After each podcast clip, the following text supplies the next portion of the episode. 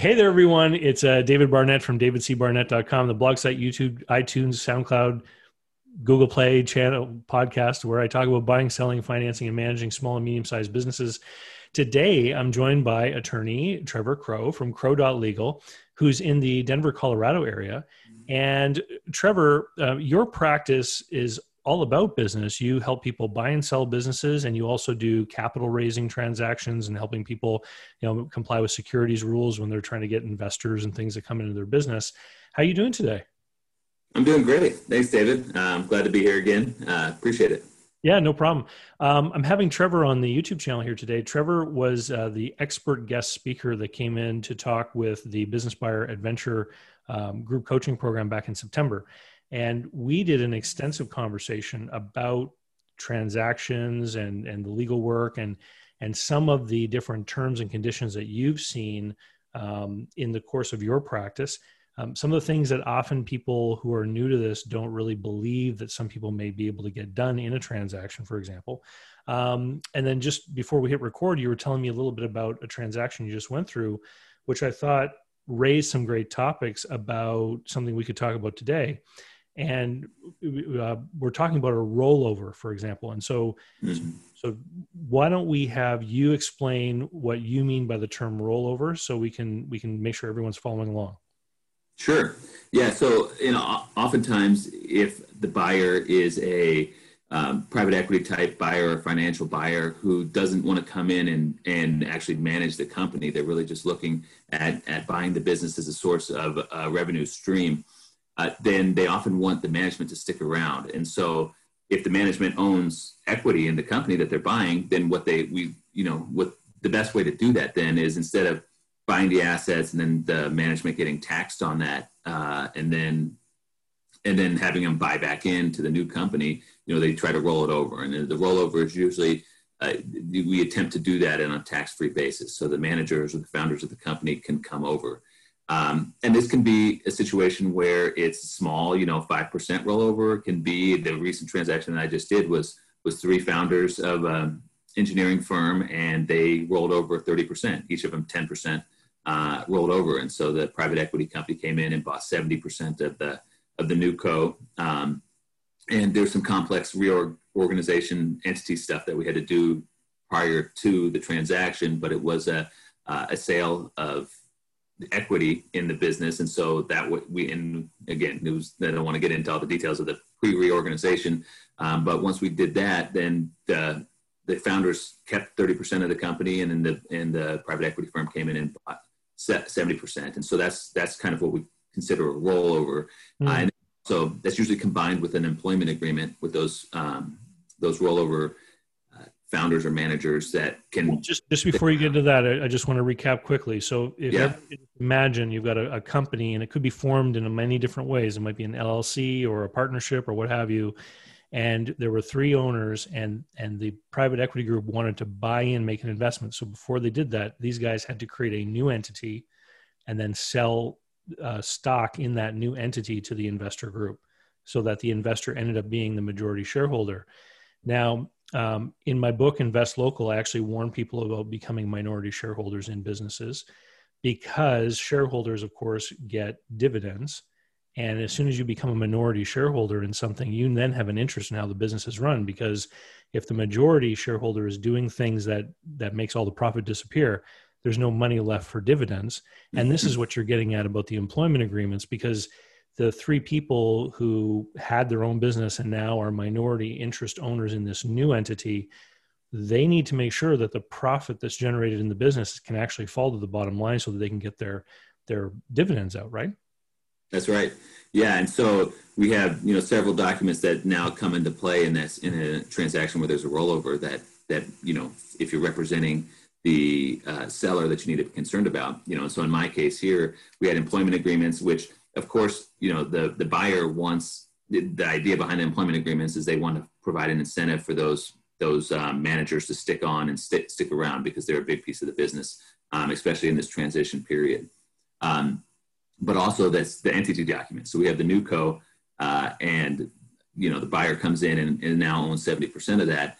That entity document is very important, as David mentioned, because Right, all the profits of that. If you, if I own thirty percent of that company, I want to make sure that the profits are coming out and, and can actually get to me. But if those are getting um, wiped out because of it's the company becomes highly leveraged because the buyer comes comes and straps it with a bunch of debt, or two, there's a lot of management fees or things that mm-hmm. they that that uh, buyer can come in and take off the top um, as management fees before it hits the bottom line or, or is available for distributions to the equity owners then that's a problem. Um, you know, there are other other things to be concerned about, or what other rights do you have? You know, you're a 30% owner. Um, do you have a right to approve anything? Major transactions, issuances of new new equity. You know, because if they if the buyer comes out and issues a bunch of new equity to somebody else, that dilutes my 30% to to something. Right. And so, do we have any protections there? Uh, there's just a and, and, just and just for people that are watching along, what what Trevor's talking about when he said dilutes is that uh, a company typically in its initial founding documents, it, it, there's either a limited number of shares or an unlimited number of shares. And So, in this example, if there were 100 shares and the three uh, people owned 10 shares each, and the investor bought 70, as a controlling shareholder, as a majority owner, if if they decided at the board level to issue new shares to other people, say another 100 shares, then the 10% stake that the founders had would suddenly shrink to 5% because now there's mm-hmm. 200 shares outstanding. So, so like the, it's not just how the money's being used. It's, it's how the, the majority owner is going to make plans for this entity in deciding what they're going to do long term, if they're going to have other investors come in, all this kind of thing. These sellers really have to make sure that all the different angles are protected so that they don't you know end up squeezed out i guess would be a good way of putting it right? Yep. Yeah. And so and so you're able to to help prevent a lot of that stuff through the different contracts that you put in place? Yeah we we try our best. I mean it's a negotiation and and you know honestly when you're dealing with um, certain private equity companies they're they're they want a lot of flexibility because a lot mm-hmm. of trying to do something like uh, a roll up, for example, where they're going to be buying other businesses and, and rolling them up into uh, trying to create a big platform type business. And so when they have that, you know, their their argument on their side is we need to have a lot of flexibility to do whatever. We need to be able to put debt on the company. We need to be able to issue new interest if we need to. We need to be able to do that. So it is a negotiation, and you know, their their response is a lot of times is you got you just got to trust us. well, and it's, it's it, you know i mean and so so i did a, a video a couple weeks ago explaining what a roll-up strategy is but if if the private equity group was using this particular firm as their platform and their intention was to go out and buy other businesses to roll it into this one mm. well well then yeah i mean these guys would have to be concerned that the the value for them was improving over the course of these transactions and not declining right? Right. Exactly. Yeah. So you know it's a it's definitely a a give and take in in a negotiation. So you know, we we try our best to get as many protections as we can, and usually we can get get comfortable with that. And to the extent we can't, you know, it's it's talking to the the sellers and saying, hey, here's the deal, and you know, the it's this is what they are requiring in the agreement. We pushed back on it several times. It doesn't seem like it seems to be a uh, deal breaker. And are you willing to accept that as a business risk or not? Mm. And then we got to make a decision there. So but but yeah, I mean, in, in most transactions, we're able to get the reasonable protections that that sellers want or, or, or, would like to have in there and, and get the get the deal done. So you know, a lot of people who build up a business and want to sell it one day, they envision the point of selling their business as you know they they get to leave. Oftentimes, they know that there's a transition period of some kind, maybe a mm-hmm. training period.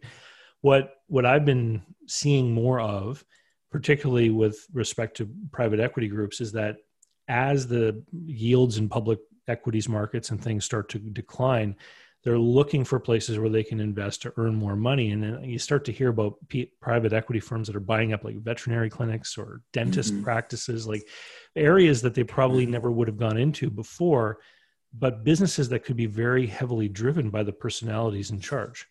And mm-hmm. so you know, does it make sense to buy a vet clinic if the vet's been around for 40 years and everyone in town knows the veterinarian? You know, that acquisition, the value ongoing is is heavily tied to that individual person. And so, you know, this kind of thing is is one of the ways that those groups try to make sure not only do we employ that veterinarian for a while so the goodwill could transfer to other employees, for example. But let's make sure that person has an incentive to stay on for the long haul. And making them part owner is one of the ways that they try to do this, isn't it? Right. Yep. That's exactly right. Now, this is not a small business that you're in your example here. This is a business that had several million dollars of mm-hmm. revenue. Um, mm-hmm. You know, the I often will have people that will book time with me to talk about doing a deal, and they'll start to talk about rather complex ideas about having partners and and you know buying someone out over the course of time and things like this. And, and one of the things I often have to stop, um, you know, and challenge people on and get them to reflect upon is that often they're trying to do things that are fairly complex for businesses that are quite small. Mm-hmm. And, and it often just wouldn't warrant all the work really that would be required to do to execute such a transaction. So, so in, you know, in, in this case, you know, in a ballpark way, like how long did it take you to do all of this stuff? Um, was it over the course of, of, of a couple months for you? No, so this one, I mean, we were we were coming off. It, it was it should have been over over two months, but we were, we were swamped with a another deal, and so we honestly couldn't focus on this as as well as we should have until about a month out from closing, uh, and so we were just hot and heavy on it for a month, and and so um, this past basically all of uh, September, we had been working really hard on on this deal and focused on it, and so that you know, the, like you said, it was a complex transaction. We had to do a bunch of entity restructuring stuff prior to the, uh, we had to do what's called an F reorg. Uh, and before we could enter into the actual purchase agreement, it was a, it was a sign and close deal. Um, and there was, you know, a lot of negotiation on not only the purchase and sale documents that are typical in an M&A deal, uh, but then we also had the employment agreements and the new mm-hmm. entity document and all that because of the rollover that made it uh, made it difficult. Plus the the reorganization, the F reorg that we had to do prior to closing. So so yeah, I mean this deal was double our you know maybe uh, double and or two and a half times our normal transaction fees, um, and just because it was complex and, and it warranted the, the, sale because like you said, it was a, a multi-million dollar deal. Um, and the you know the reorganization and things was going to save a, a lot of taxes and um, or at least defer a lot of taxes mm. and so it was worth it and, and it made sense. But you're right you know on a smaller deal if this wasn't that size of company it just wouldn't warrant those those fees you know? It doesn't warrant $20000 in legal fees to do uh, a small deal. And um, you know if, it, if you're selling the, something for $200000 or something like that uh, you know you don't want 10% of your of your purchase price going to attorneys. Uh, and so that it just wouldn't warrant it. Yeah. And and you know I, I will sometimes get into a conversation with people about asset sales versus share sales. And you know the vast majority of small businesses are done as asset deals you know just mm-hmm. for a liability point of view and makes financing easier etc but as you get bigger and you get bigger and more complex entities that have maybe contracts in place with with different customers um, then it can start to make more sense to do to do a, a share sale because then you're not changing the entity. But let's talk a little bit about some of the impact that customers can have on these deals because very often if the business sells to a large company or like a government agency or, or something like this or you know a branch of the government you know if you if you got the contract to do the cleaning down at the courthouse for example th- those contracts may have um, in them some language about whether or not the contract is assignable to to a, a new entity or whether a change in control could give that customer uh, a reason to break the contract. Yeah, yeah, that's right. And so, you know, the, the, the big question there is if if you don't have an assignment, if there's an anti-assignment provision or a change of control provision in, in a contract, and you're doing an asset deal, then you know if those contracts are important, do you want to get an assignments, you know, those third-party consents to assign those contracts prior to closing? You know, if I'm a if I'm a buyer, I want to see those in place um, which is always a tricky thing to do because the mm-hmm. deal closed yet, and you're and you're already talking to vendors about potential sale, which is something you don't want to do. Um, so yeah, that's definitely a tricky tricky thing. Now, and, and if you're doing an equity sale, sale of stock, or sale of membership interest in the LLC, typically you don't need an, a third party consent unless there is a change of control provision. So you know, an example, the this past deal that we worked on, um, you know, that became an issue that wasn't really pointed out or we didn't figure out until um, you know a week before closing, which was kind of stressful. Uh, and that one of the largest contracts that the the selling company had was had a change of control provision. Now, luckily, they had a great relationship with the uh, with their customer and was able to to talk to them and and um, get the buyer comfortable that, that that's not going to be an issue. Uh, and I don't think they had a they didn't have a, a signed consent, but they closed you know buyer closed over it at the time, and I think they're getting a signed consent. But we're going to just get a signed consent post closing. Um, now, now that customer probably though took great comfort in the fact that the the three principals that they were dealing with before would still be the people that they were dealing with. That's and, right. Yeah. And that's the whole reason why the buyer wanted these three people to stick around. Right. Yeah, that's right. To help smooth this stuff over, right? Because mm-hmm. because they're the known quantities as far as the community and the customer base out there. Mm-hmm. And then in in the thirty percent rollover is is skin in the game. You know, so you you know that they don't want or the buyer has it has more reassurance that these guys want to stick around and want to make sure the company does does better because to the extent that it does, they get paid on 30% of that. Uh, so that they, they still have skin in the game. In, in a lot of ways, you know, the, the term you just used, skin in the game, in a lot of the ways, this rollover and keeping the sellers uh, invested in the business provides a lot of the same advantages as a, a seller note would. You know, for a mm-hmm. buyer, they want that seller to continue to be invested, but it's certainly stickier and for a longer haul because these mm-hmm. people continue to be owners of the business and they're in fact you know, you know partners to a certain degree with the with the buyer even though mm-hmm. they're in a minority sense but depending on how that shareholder agreement looks i mean these guys could negotiate uh, the ability to veto certain big decisions couldn't they even though they are minority owners of the business it depends what that agreement says that's right that's right so we were able to get in certain things that that require their consent even though they only you know collectively they only own 30% of the company uh, there was certain provisions, you know, big ticket items that mm. required, you know, their consent before they could do. And this was kind of the issuance of new um, equity interests, which would dilute them. Um, you know, mergers, things like that, were we're going to require their consent. There were there were a couple others that aren't uh, coming to my mind right now, but yeah, that we tried to build in uh, those protections. So um, great conversation, and I know this is going to be interesting to a lot of people out there. Um, have you, you know, I, I want to turn the, you know, the the direction of this conversation here a little bit, but let's talk about what's been going on here recently with the whole coronavirus and all this kind of thing. Mm-hmm. Um, you, you, primarily are practicing in Colorado, correct? That's right. Yeah.